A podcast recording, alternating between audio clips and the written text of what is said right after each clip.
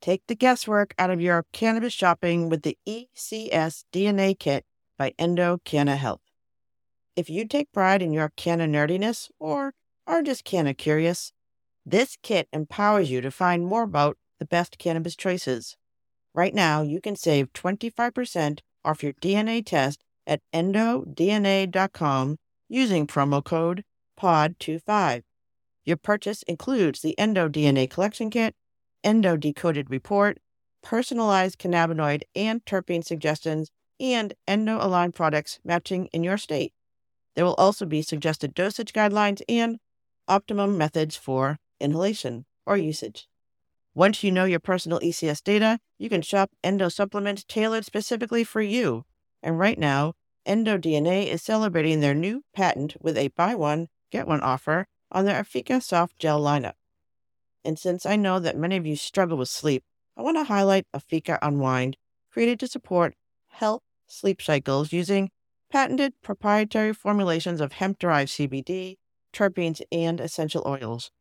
If sleep is eluding you, sweet dreams are in your future. Buy one for yourself and get one for a friend at endodna.com. And don't forget promo code POD25 at the checkout for 25% off your DNA test kit. Kim reached out after the event, and we were so excited to start brainstorming more and more ways that we can just keep challenging the system. And so I think that is ultimately what has born a friendship between Kim and myself, but also like a really badass duo. Hmm.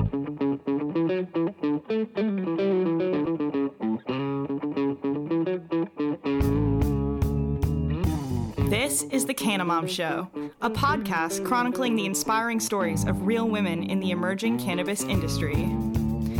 Your host, Joyce Gerber, mom, lawyer, political activist, has been speaking with women from coast to coast and around the world who are leaders in the revolution of cannabis and caregiving, continuing on her mission to lift up the stories of the women creating the cannabis industry by sharing their canna stories with you. So go make yourself a cup of tea or roll yourself a joint. Sit back and learn something new about this magical plant on The Canna Mom Show with Joyce Gerber. From the Tip O'Neill Studios in North Cambridge, Massachusetts, it's the Canna Mom Show. Now here's your host, Joyce Gerber. All right, welcome back to the Canna Mom Show, where we are elevating the women building the emerging cannabis industry, one canna story at a time. We are back. Uh, so, Dave, we have two guests today. Each of them has a very impressive canna story, so I'm going to be brief. Okay, very cool. But before I do introduce today's guest, I am continuing with the Canna Mom Show culture section for Black History Month. Mm. Hmm. And today I want to introduce our audience to Frances Ellen Watkins Harper, who I actually has no Canna connection. this is just culture, Mm-hmm. Okay. Or That's maybe cool. she does. She is a 19th century Black poet who established herself as a fierce champion for newly freed enslaved Black women.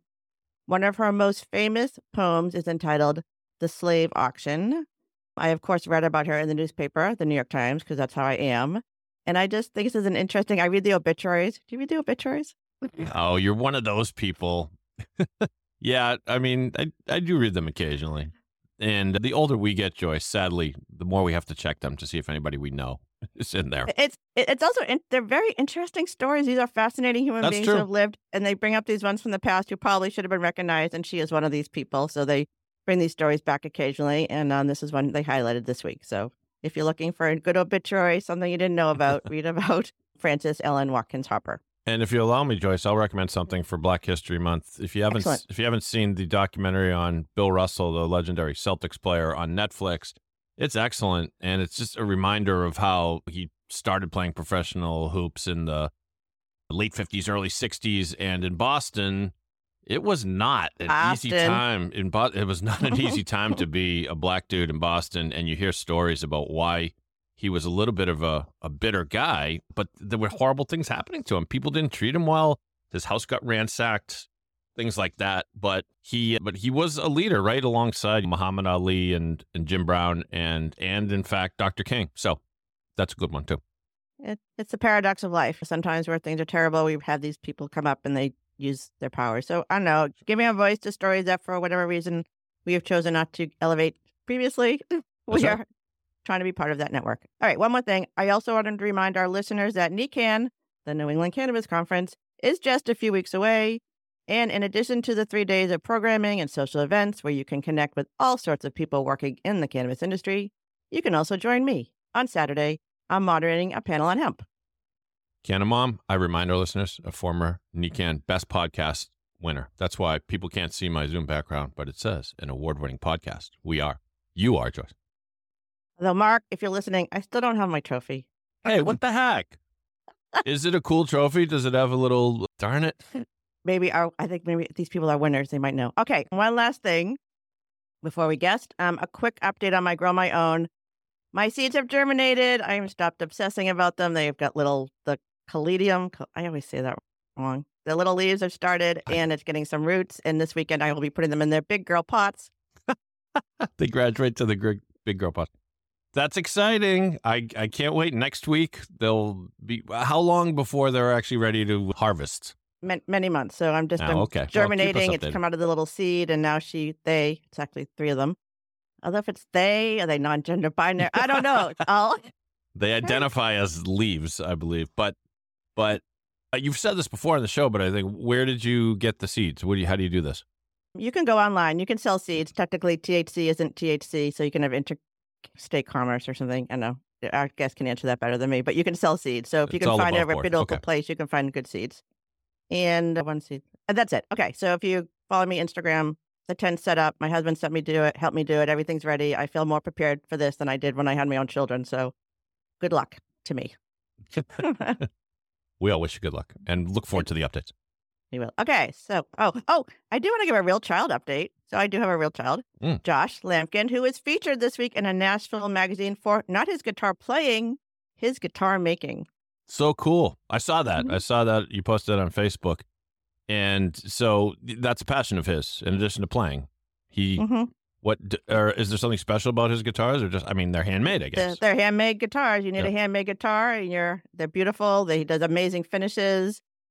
He does inlays. He sets stuff up. He's down in Nashville where a lot of people play guitar. So yeah, look him up. Elect- electric Lamkin. electric or acoustic? Electric.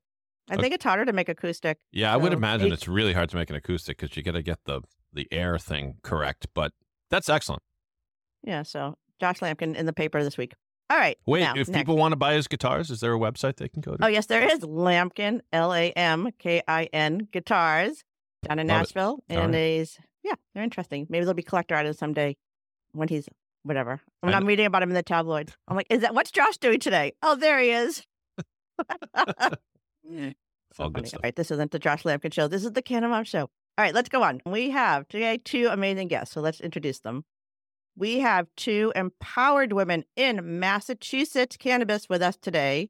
Our first guest is the CEO and owner of STEM Dispensary in Haverhill, Mass, a woman owned adult use dispensary. She also hosted the Green Goddess Golf Invitation Invitational last year that brought together women from across Massachusetts cannabis industry and raised money for a local charity. Our second guest is a licensed labor and employment attorney here in Massachusetts, the co founder of The Hempest, and a Massachusetts Cannabis Advisory Board member. She served oh. as the director of outreach for the Yes on Four campaign to regulate and tax marijuana in Massachusetts way back in the olden days of 2016. today, we are challenged. Today, they are challenging in court the community impact fees imposed on local Massachusetts cannabis dispensaries, arguing that the officials have failed to explain how the steep payments are related to any negative effects caused by the presence of cannabis shops. Here today to share their own cannabis journeys, give an overview of the important work they are both involved with, and explain why they felt compelled to challenge their host agreement, community impact fees, and what will change when they win. Please welcome to the Canna Mom Show, Caroline Pineau and Kim Napoli. Welcome, ladies. Thanks for having Hi. us, Joyce. Thanks. All right, so let's start. It's always difficult with two. You are, so just each of you to give a brief introduction, why you've chosen to devote your professional life to cannabis. And let's just start with Kim. So just basically, what's your Sure. Canna why and uh, How did you find yourself here in Canada law? Well, it's in some ways it's the only place I've ever been. Okay. That's where I started. Uh, I hope it's where I'll end.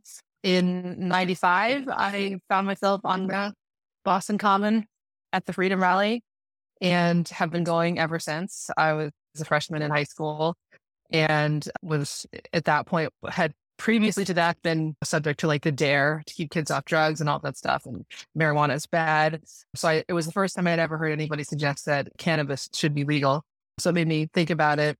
I came to boston for college in, in 99 and stumbled upon a store called the Hempest on newbury street became friends with the owners and started working around in the store did ultimately a fashion show for them at the freedom rally which was really cool combining my love for uh, of clothes and, and cannabis together.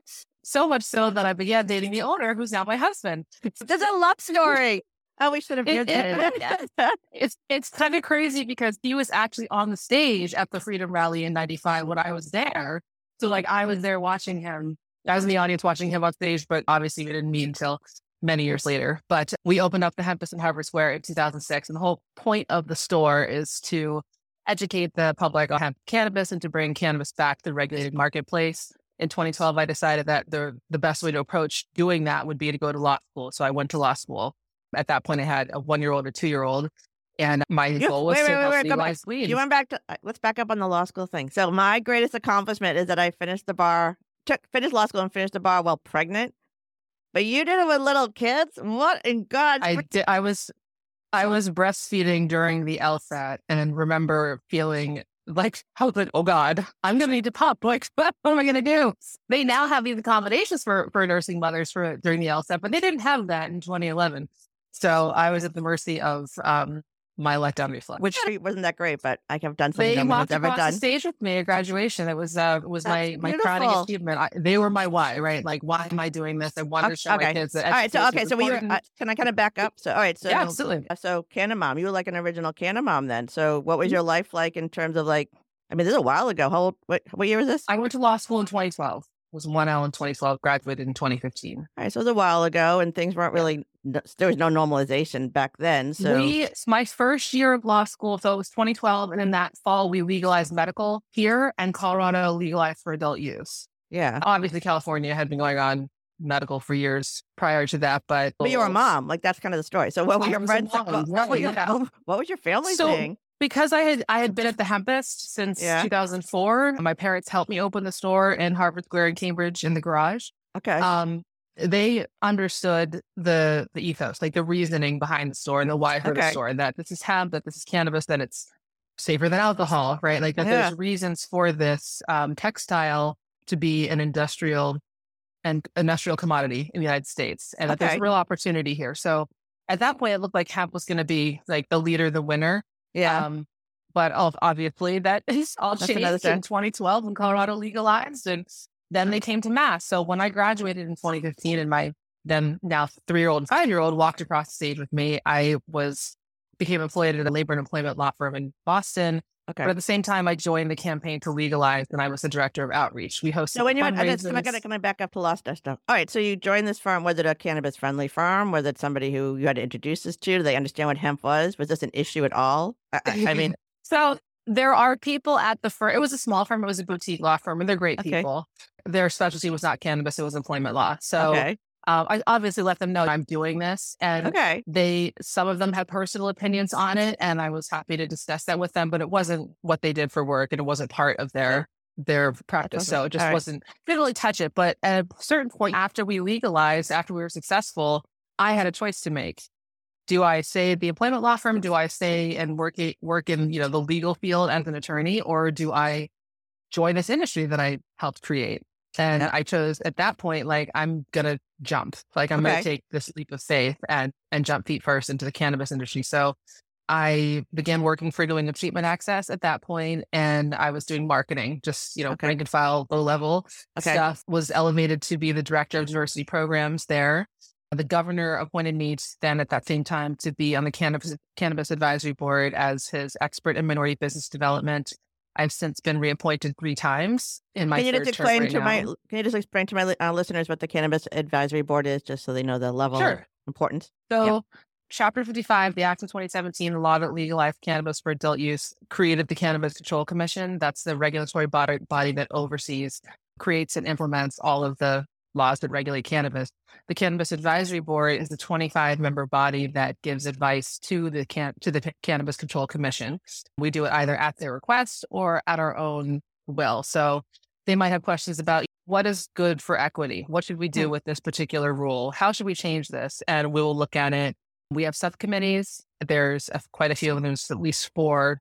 They're part of the law. We've added some since then.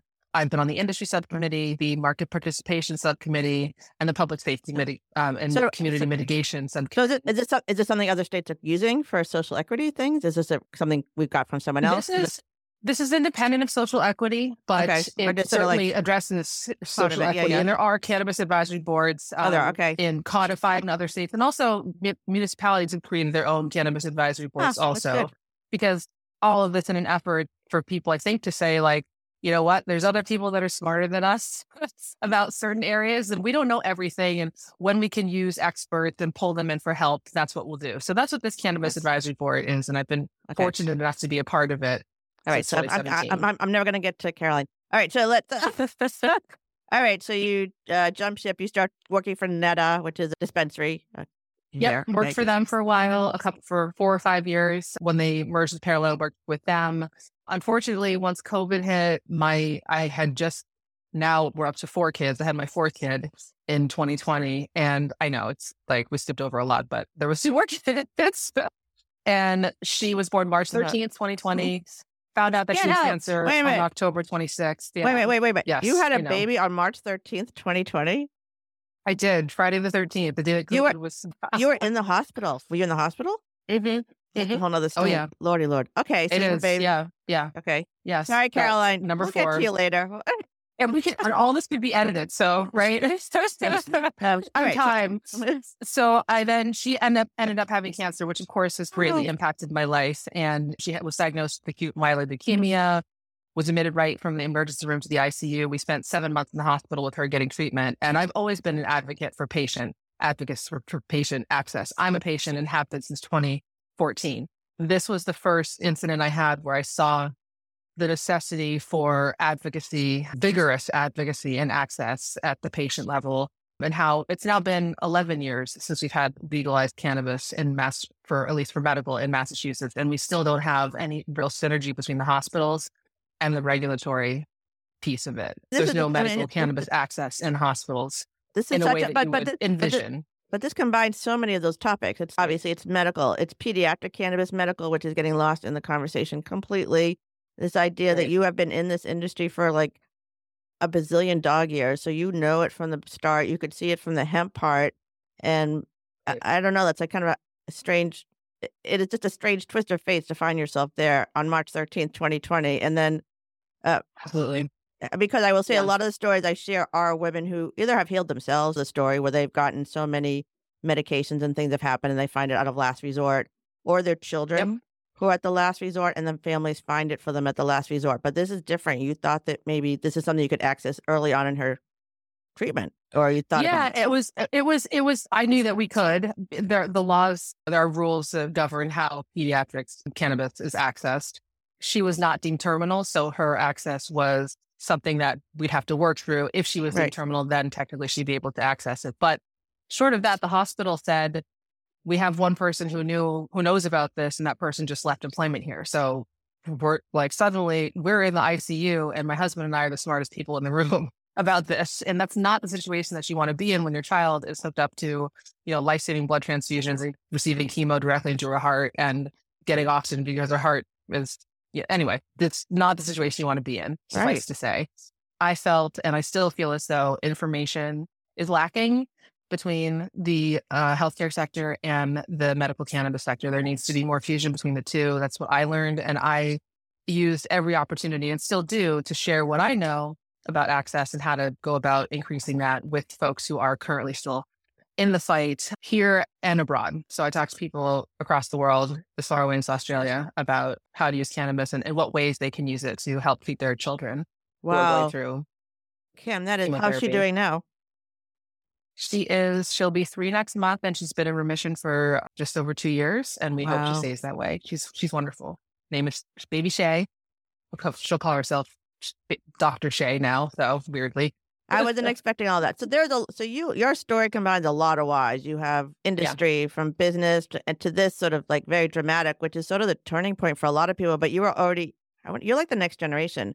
You came to this mo- moment in your life, and instead of finding it as a last resort, you figured out that this is something that could you could access and advocate for, which is similar Mhm. to actually a lot of these women because what happens is they become the person they needed, which is literally what you're doing too. So Yep, yep. Yeah. And I will be that person for everyone who needs it as well. I have one of my friends, Morgan, who I met through the hospital. She was able to advocate for her son who had a brain tumor, and they her advocacy allowed for them to give her the permission to give him the cannabis through his feeding tube, like to administer it through the hospital's services. So they were they were fully on board with it. She treated him, um, and we fully believe that his his what is it, quality of life was fully elevated. He ultimately passed away this past October, just after his second birthday, but he lived as much as he possibly could. And we credit cannabis with giving him the ability to do that as well as he did for as long as he could. oh my So, god, I'm getting chills. Everyone should be so lucky. yeah. All right. Um. Thanks for letting me share. That's just an amazing story that I wasn't quite expecting. All right, Caroline. You you- you- you got- you- some doozies. She's you got she's got all the gems. You got three minutes. Okay, go. Who are you? Why are you in this industry? And and then we'll move on. So I have a myriad of whys as uh-huh. well. My name is Caroline and I live in Haverhill, Massachusetts with my family, my husband Adam, and our two children, Bodie and Charlie. Bodie is two and Charlie is five, and similar ages to Kim's children. And we actually got to get them together over the holidays, and it was really, really fun. But we love them so much. And I do think that they are our why. The other why is my, I lost my brother four years ago. And I was in the process of getting this business off the ground because I was ca- passionate about creating community around something scary. I previously held or owned a yoga studio in Haverhill for about 10 years and really saw this as kind of a seamless transition, albeit a different industry, but the same sense of having to create, make people feel safe around something, um, become educated about something. And then when I lost my brother, suddenly, and I was just kind of in the beginning midst of of cannabis, he didn't even know that I was kind of getting the the the reins on this, but he was a huge cannabis lover, lifelong cannabis consumer, as am I. And I just think he would have been super excited about it and really proud of me for kind of sticking to my gumption and pushing back in a system that's designed to be resistant towards independent operators, women, people of color. I think that I had the fortitude to kind of stick up to that and I felt drawn to that challenge and and then and then kind of following our passion for creating this community in in spite of the pushback and knowing that we also had the strength and the courage to just keep going in spite of what what people um, were saying so Grit, well, grit and perseverance. And like, I, I don't know if anyone's following my Instagram. It's one of the first shops I did on my Canada tour across Massachusetts. So, STEM, she took me downstairs. I got to hang out with some of the buds. It was very fun.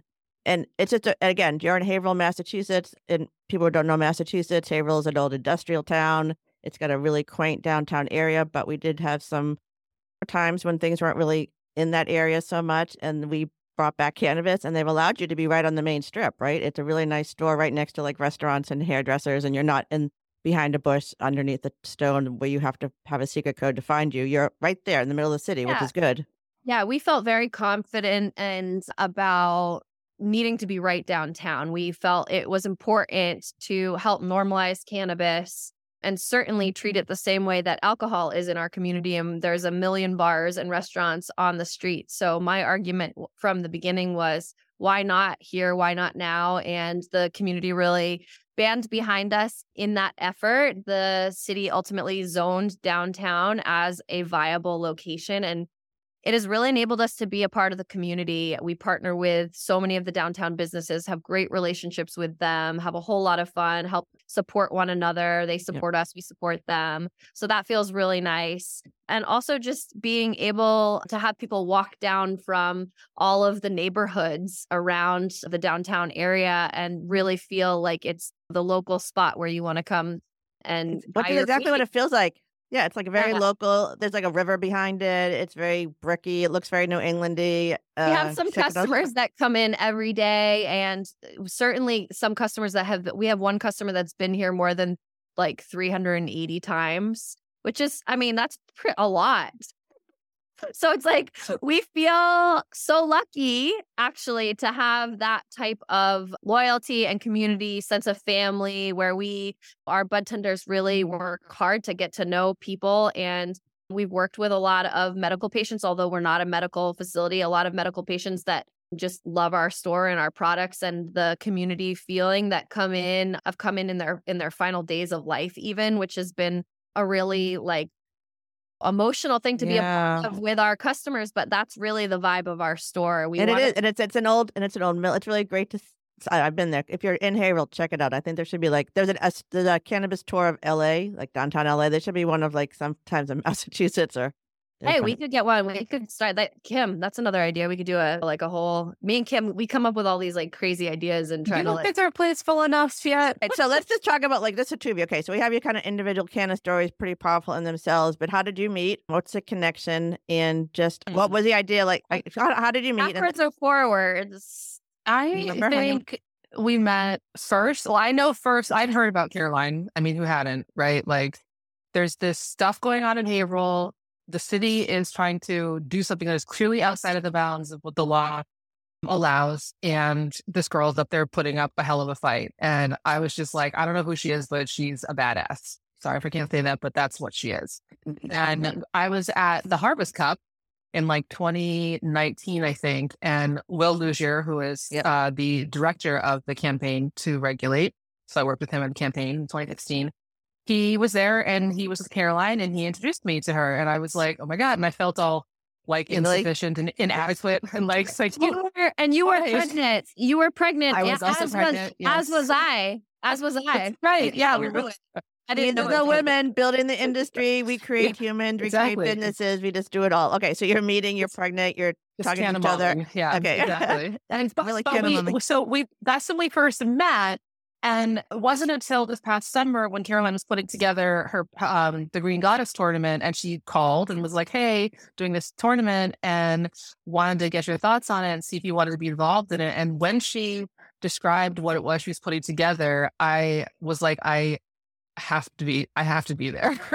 like yes, whatever you want, please. And then I was kind of just like hoping that we could work together in some way because the event itself was the single best event I've ever been to, and I was married at a golf course. Like, uh, I- I- Oh, really? Okay. Uh, I, yeah, so I I keep saying it's it was one of the- amazing. I was going to talk about Green Goddess later because I do think it's one of the best events I've been to. I talk about it all the time, and it was really the first event I've been to that was a consumption event that was just so it was just so lovely. So, for my That's great. listeners who haven't been paying attention to me talking about this, can you just talk about what it is, what the idea was behind the Green Goddess, and how you brought all those powerful women together on this one really nice, beautiful day? Sure. I think the my kind of mode of operation is just to like be super connected to my own creativity. And so when I get an idea, I like to just like call on all my friends, like, how can we make this happen? That's just sort of the kind of way when I wake up in the morning, I have an oh, oh, idea of what I'm going to do. But uh, when I fall asleep at night, it's I ended up doing something totally different that day because so I I got this idea from a a local business group, the Chamber of Commerce, that was putting on an all women's breast cancer awareness tournament, and I just thought that was beautiful. One of the um, founders was a breast cancer survivor. My mom was a breast cancer survivor, and it got me thinking that like we could and the it was the most fun I had had in a really long time, and it it didn't feel fancy or fussy. It felt uh, just super empowering and silly and lighthearted. And I thought it was a beautiful kind of way for women to connect. And how can we create this on a larger scale within the cannabis industry? So I started to just kind of like call my network, go through my phone and people were like really drawn to the idea. So we uh, kind of put together this exciting, first of its kind women in cannabis golf tournament at the Renaissance in Haverhill. We And are How were they when you approached them? When you asked, told them this is what you want to do? Were they open to Oh, you? Had they met you before? Did they have any idea who you were? Were they like, they oh my know god? there was another golf um, course that we sought out first that was maybe not ready for what we were envisioning, which was fine. Um, so we went to the Renaissance thinking that it might be the same answer, and they were very warm and receptive to it and just embraced us and were cannabis enthusiasts themselves and were excited for what we were cooking up. And we actually got a a women PGA pro that came to the event and taught women the skill of golf, the sport Me? of golf. I learned Yep. that. I didn't Um, swing. and- yeah. Oh, your and your the video you put together from the event was adorable. It's when I got to drive the golf cart around and see 30 women out on the green with Kathy McPherson teaching everyone how to swing the club. It was just such a beautiful moment. And to have, so we wanted to create a safe space for women to gather, but also to lift up the work of women that were in attendance. And also, all of the vendors were women as much as we could find, local women that we compensated for their time and being there, and just to kind of lift up their businesses as well.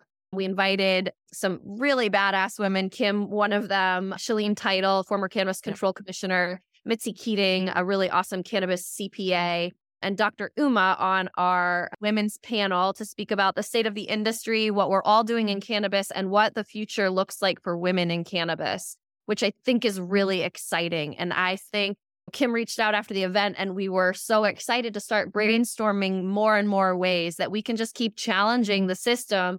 And so I think that is ultimately what has born a friendship between Kim and myself, but also like a mm-hmm. really badass duo, kind of taking on some some I- fun things. I, I- but I like taking on like that stereotype again. When I describe myself, I'm a pearl wearing, tennis playing Yeah. lawyer. I'm wearing my Ketanji Brown Jackson sweatshirt. I, I mean, this is and but breaking those stigmas about who actually consumes and golf. You don't you think of the country club people? They're drinking their martinis, and you're not thinking of the cannabis. But what a perfect sport for cannabis, lordy lord! Yeah, golf cart, walking around. yeah. I was just really impressed with the appreciation that everyone had that day. The vibe was, it's just, it was, it was like magical. I think everyone came and just set their baggage down at the door and was willing to be open and just engage in this event and kind of let the event and the day steer them and guide them and do what it will, what it would with. And I, I was just, it was, I felt embraced and I felt that everyone was embraced by the day. Um, so And this is really what Care Pride Session was about. It was an idea about creating community. It was born out of this idea of creating community or supporting us. It was truly what it did. And anyone who was in attendance will tell you that. You watch the videos, you just, it's visible, you can feel it. I want to live that day every day, and I'm still looking forward to the other events that we have planned. so, mad props to Caroline for putting that together and everyone who was involved, and everyone just stay tuned for what's coming next. That's gonna Yeah. be good. All right. okay. Can I can I plug what's coming next? Oh yeah, I was gonna ask, but yeah, what's what's plugging next? What's happening next? All right. So right now, STEM is working on a Bong and Pong tournament. It's a ping pong tournament also at the Renaissance in Haverhill on May 1st. And it will be a like mostly for fun, but I'm sure we'll get competitive ping pong tournament, but also an educational glass blowing experience with Oh, which wow. will be on site giving demos and um, lessons on how to blow your own glass. So that we're really excited about, and we should be launching that program for other people that want to get involved in the industry in the next week or so. So stay tuned for that. And then the Green Goddess year two is coming up on September the 11th. And that will again, once again, be in Haverhill at the Renaissance. And then Kim and I are working on putting together an amazing nonprofit to kind of, as for all the aforementioned reasons that we've been talking about, just seeing a real um, path forward to continue to empower our industry, empower women. It will it will not be like all women's events, but definitely like a feminine feminine energy to to the nonprofit and and we're really excited about that. So Kim, did I miss anything? Nope. Just we want to educate, empower, and provide opportunity and do that on a local and ultimately national level. But again, just taking that energy that we were able to create that day and hopefully catching it in a bottle and then spreading it sparingly across the country and the world. I think if everyone could live a little bit of the energy from that day every day, like the world would be just such a better place. There's the hope of it all. All right. So let's go back to Haverhill. Uh, you have a good relationship with your community. You've been there for a long time, yet you chose to file against them because of these impact fees, which I have been calling extortion since I literally heard of them. So, what compelled you? What was the idea? What was it about? Hap- what, what was it that compelled you that this is the thing to do? And what was, what did you actually file? And what was, I think something came up from the court a couple months ago and what do you expect to happen next? And whoever wants to answer that, go. So I have a lot to say about this, and I know Kim does as well. We've both kind of but from different angles been like both dealing with this issue for since it since the legislature kind of put this in place. I took this action this action to address something that I think is unfair in the industry and that is the 3% impact fees and that those should be documented and made public record as the statute and the the regulatory language indicates. That has not been my experience and i know it's not been many operators experience that they have been, had received transparency from their communities. I am required to submit those reasonably related costs documented by the city of haverhill or supposed to be filed by the city of haverhill um, and I wasn't getting a response. So that is ultimately um, what prompted the lawsuit. I didn't take it to pick fights with anyone in the industry. I didn't take it to pick fights with my host community. It was merely like I feel like I am accountable to a lot of regulatory um, and compliance measures, and that that's, a, that's an understatement. But yeah, and then and furthermore, the fact that in light of no documentation for the impact fees, the city of mm-hmm. Haverhill very much reaching into my pocket and taking the money anyway and crossing that legal line. And and that's ultimately what prompted the law- lawsuits. In many ways i think the effort to end impact fees is much like the effort to end prohibition. Cannabis activists didn't stop pushing for legalization when decrim happened. We knew that anything less than full legalization was unfair and unhealthy for society and I really think the same principle applies here. We need a clear vision for what is the best for the industry. And the best thing for the industry is to challenge this system that is being improperly used by towns and it should never have been instituted in the first place. So we we we are proud to take a stand. We believe we will ultimately be successful. We have our pre-trial conference coming up on February the 21st at 2 p.m. for anyone that would like to tune in. Joyce, I can provide that Zoom information. It is remote, so gives people access if they want to kind of tune into that and what is going on. So yeah, just gonna see what happens. And I'm I'm very committed to just holding the city accountable. And and so far they've not provided any documentation and furthermore provided sham documentation. So I do believe the court will will rule in our favor favor. It's just taking a really long time was the courts take a really long time, right? Yeah. Uh, Kim? yeah. Yeah, I, I'm going to add that there have been, so recently, just actually the day after or the day before we had the Green Goddess tournament, the Massachusetts state decided to authorize S 3096, which is an act relative to equity in the cannabis industry. And that law changes the way that impact fees are assessed and, and taken. It changes the entire process around host community agreements, which have essentially they've been in place since before adult use. They are a holdover from the legalization of medical in Massachusetts. And this was initially created as a way for communities to retain some element of control so that they didn't feel as though like, oh God, the weed shops are coming and we can't do anything and it's just going to be, and who knows. And there was a lot of fear coming from what was going on in California.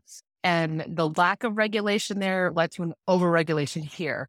And unfortunately, host community agreements were not intended to be shakedowns, but that's how they ended up being in practice. It essentially was legalized bribery, who had this impact fee that allowed for a town to take a certain percentage. And then maybe they also took something else. And essentially, these licenses at the local level were going to the highest bidder, whoever would promise the most, whether it was stated or not.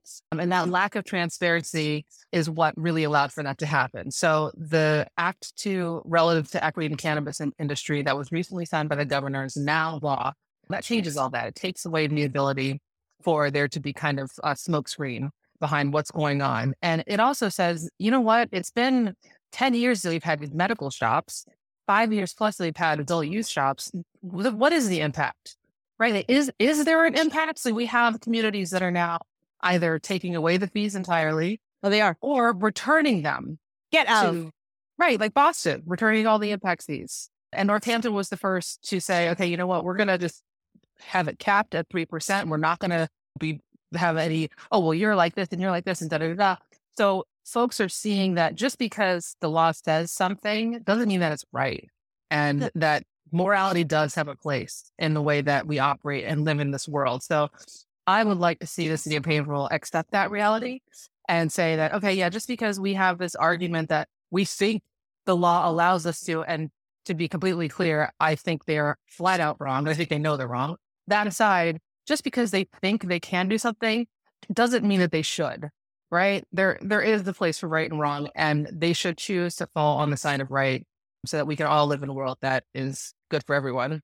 That's okay. So again, uh, the fear factor. That's like the whole fear factor of like these fees oh, totally. and all these horrible, terrible things are going to happen, and this has been proven not to be true. Like it is just right. blatantly not true. So if these communities are going to continue to insist that there are problems, they better be transparent that Right, right. Tell us what the problems are. We'll address them, just like any other business should. And how many other businesses that do cause a significant impact are paying impact fees in relation to the impacts they? I mean, are the None. bars paying impact None. fees? Are the opioid? Are, is CVS paying an impact fee for the opioids they're distributing? I don't think so. So it's the court been have they, have they been receptive when you bring these to the? Uh, are they are they hearing your arguments? The court judges seem like they absolutely they uh, are okay. So, although we did not prevail in our motion for summary judgment, which we knew was a long shot, as is any motion for summary judgment, the burden was too high to prove at that time, being that we hadn't gone through depositions and things of that nature. So, we knew that it was a long shot. And sure enough, that turns out to be the case. However, the judge had some really strong words for the city of Haverhill and basically said he's not following their accounting. And so uh, that's what I'm not understanding. The city, uh, like to Kim's point, they're just doubling down. Like here you have the Superior Court judge telling you they're not following your accounting and have all these questions that you haven't been able to answer and address, but you're still making a economic empowerment applicant in your city endure the legal costs of a lawsuit. It just seems morally and legally not appropriate. Yeah, I agree. Uh, again, but it, I mean, it depends. Again, this comes back to government and who is making the decisions and what do people believe. And we are on a mission to crush the stigma. A lot of people still don't believe it and they aren't willing to open their brains to the idea that they might be wrong. I talk about this ad nauseum because it's hard to believe that you are wrong. So, whatever biases people are holding, which they don't think they're holding because we don't really know our own brains, they're getting in their own way. So you guys are doing it. You're doing it. You're going. I would, I would love to make one one one comment here. So this all comes back to policy and how mm-hmm. you create policy and how you implement that policy. So the legislature we had a uh, question for in 2016, and that had language in the ballot measure that was voted in. The legislature felt, you know what, this language isn't quite right. We need to change it. So they went back and they revised it, and then we had the Act of 2017, Chapter 55, and that was the revision. It still wasn't perfect. So they've since rewritten it and added the act eh, relative to equity in the cannabis industry. And this is all an exercise in public policy and how what is written does not necessarily reflect what is happening on the ground. Groups like the Marijuana Policy Projects, which I just became a board member and I'm very excited about, they are uh, a group. It's a group that ensures that policy is right from the start. They mm. take what they have learned and they help to lobby and adopt and adapt, and also just make sure that the laws that we write are the ones that we want, and they change laws to make lives better.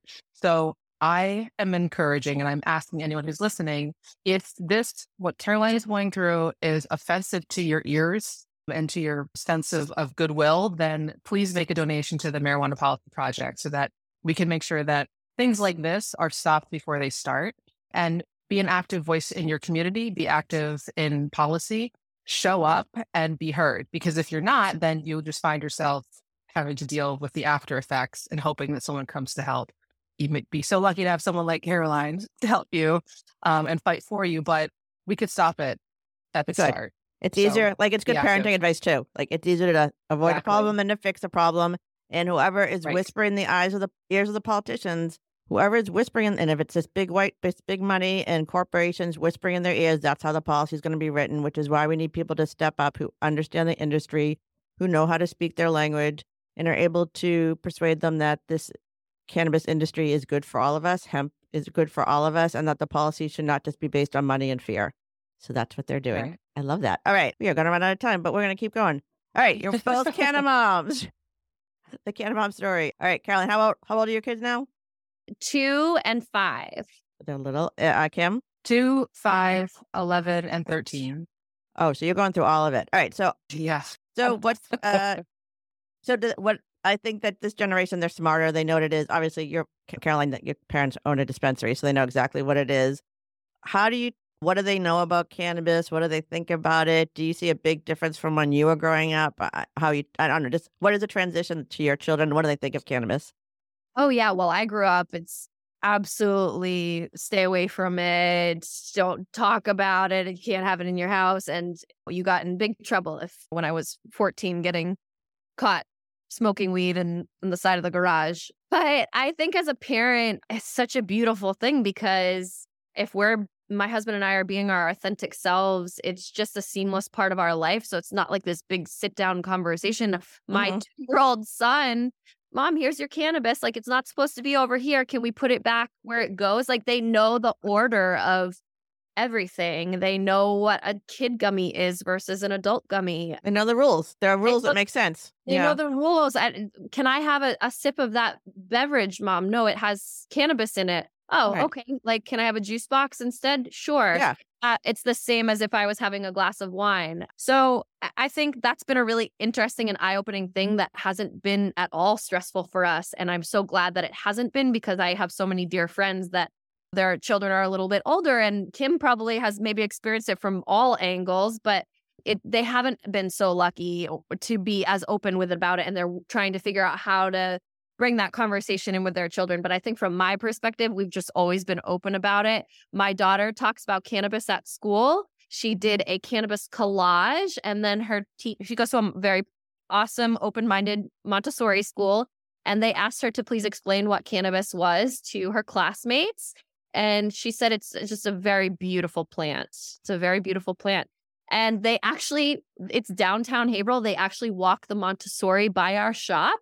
And this was like everyone was so on the opposition side was so fearful of this, but all they say is that's Charlie's mommy and daddy's shop. And everyone goes, cool. And then like they pick their nose and they walk across the street to the other side and then they go back to their school. It's I think that, goes, a that, goes, that, go- that goes back to that fear. Like I used to practice family law, and it was always in the best interest of the children, but it's never in the best interest of the children. They always use this weird thing, like whatever it is, it's about the children, but it has nothing to do. It's a scaremongering. If it's just normalized, that's amazing. All right, so your kids know it's all normal, and they can come to the store. And Kim, so you've been in this forever, like for ha- like Yeah. yeah. We, we I just used to call her how. So we live in Sudbury now, but we lived in um, now Nubian Square, then Dudley Square in Boston for ever. Um, still own homes there, and we raised our kids there. And I was called it the house that hemp built because everything in the house was made out of hemp, and the kids would come and hang out at the hemp of the stoop or behind the counter, and they literally like they grew up there. So. John had my husband, who also is in the cannabis industry. Obviously, he's a licensed cultivator and um, manufacturer and has just just received his final license for a second retail store, which will be the first retail adult use store to open up in Quincy with the Cannabis Company. Go check it out. He, uh, Oh, I think you posted, like, posted that this morning. I think I saw that. Yeah. Okay, that's yep, awesome. scheduled to open up in March. Um, so yeah, they they have grown up around this, and it's been it's a medicine we've used. Obviously, and when I talked about Shay and her treatment, it was written into her medical plan. We ga- we gave her full spectrum CBD. We still give her full spectrum CBD daily. She loves it, and it's like that's part of her life. It's not something that has ever been taboo. But our kids are, they understand the use of it as a medicine and in the way that they understand the use of all medicine right? Like you don't take Tylenol if you don't need it. And it's they obviously smoking is not something that they would ever do. At least I hope to God they don't ever smoke, but mm. you know, they they understand that it's just something else that's in the world. And I feel like it's much, at least for us, it's about a world perspective and the culture that we create for our children so that they're citizens of the world and they're understanding how they impact the world, how the world impacts them. So it's not like So you how, can't do I, this, you can do that. Like thought this yes ask, can, and I, no can, I, can I ask about Sudbury? This is like kind Yeah. of a like a white hoity toity. I mean, how, Sure. how, how are you? Are you accept? Like, do they know about your? Does everyone know about you? Do they know who you are? Well, I mean, we have our plants out. Like if you Okay. come around, you'll see them. Like in the summer, it's we've got our weed out. We're growing our plants because we can. And John, I was mentioning, so he had the hemp van, the Hempest Okay, van. That was uh big E Vic Ford van that he had like hemp plants painted all over, and it ran on grease. So the van runs on hemp. Anyway, so it was all you would see it on 95. You Yeah, know, yeah, yeah. see I've- I've seen it. and- exactly. And like he, we were in Boston, the teachers at the school that our kids went to were like, "Oh, we know the Hempest. We love this store. I got my backpack there." It's like it's just such a fixture that people know the Hempest, and so they know the store is this innocuous, this inoff- inoffensive thing that people appreciate and know is a good business downtown, and so are the people. So it was never uh, unaccepted. People out here aren't the same. It's not been something that people Okay. are resistant to, or if they if they are, they're not telling me about it. But like we've always been the people that are we've always been the weed people. and they own it. I love that. Oh. All right. I'm actually up on time. I can't believe this. All right. So you guys are out there normalizing it just by being your amazing selves with all your children and your businesses and your advocacy and your policy work and you're smart. So thank you for existing. Caroline and Kim, Caroline, what's the best way to connect with you or someone wants to come out into the store? And same question for you, Kim. Oh, yeah. So you can always send me an email, Caroline at stemhaverhill.com. And also, definitely uh, a plug for our Instagram at stemhaverhill. But we're working on some really cool stuff. So stay in touch, reach out. And if you want to get involved with Bong and Pong and the Green Goddess, I'd love to chat more about that. Yeah, you can you can find me um, on Instagram, Kim Napoli ESQ. I'm on LinkedIn. My personal email is kim at kimnapoliesq.com. Big surprise. I'm also board member for the Minority Cannabis Business Association as well. And I can be reached at that email, kim at mcba.org as well. So thank you so much for having me, Joyce. I really appreciate it. And also Thank- being here, here with you, Caroline. Always a good time. I've been I've been stalking her for like honest to God, like a year. So thank you for joining us finally. So thank you, Caroline. Thank you, Kim, for joining us. And that's another show. So from my Canna Bro, David Jazz, and our Canna Mom Show team, I want to thank you for finding the time to listen to the Canna Mom Show, where we're on a mission to enhance the impact women have on the emerging cannabis industry by sharing and preserving their stories of love, kindness, wisdom, and hope. Thank you for following and sharing the inspiring stories of the women building this new industry so together we can crush the stigma around cannabis and caregivers. I'm your host, Joyce Gerber. This is the Canna Mom Show, and we are a production of Pod 617, the Boston Podcast Network.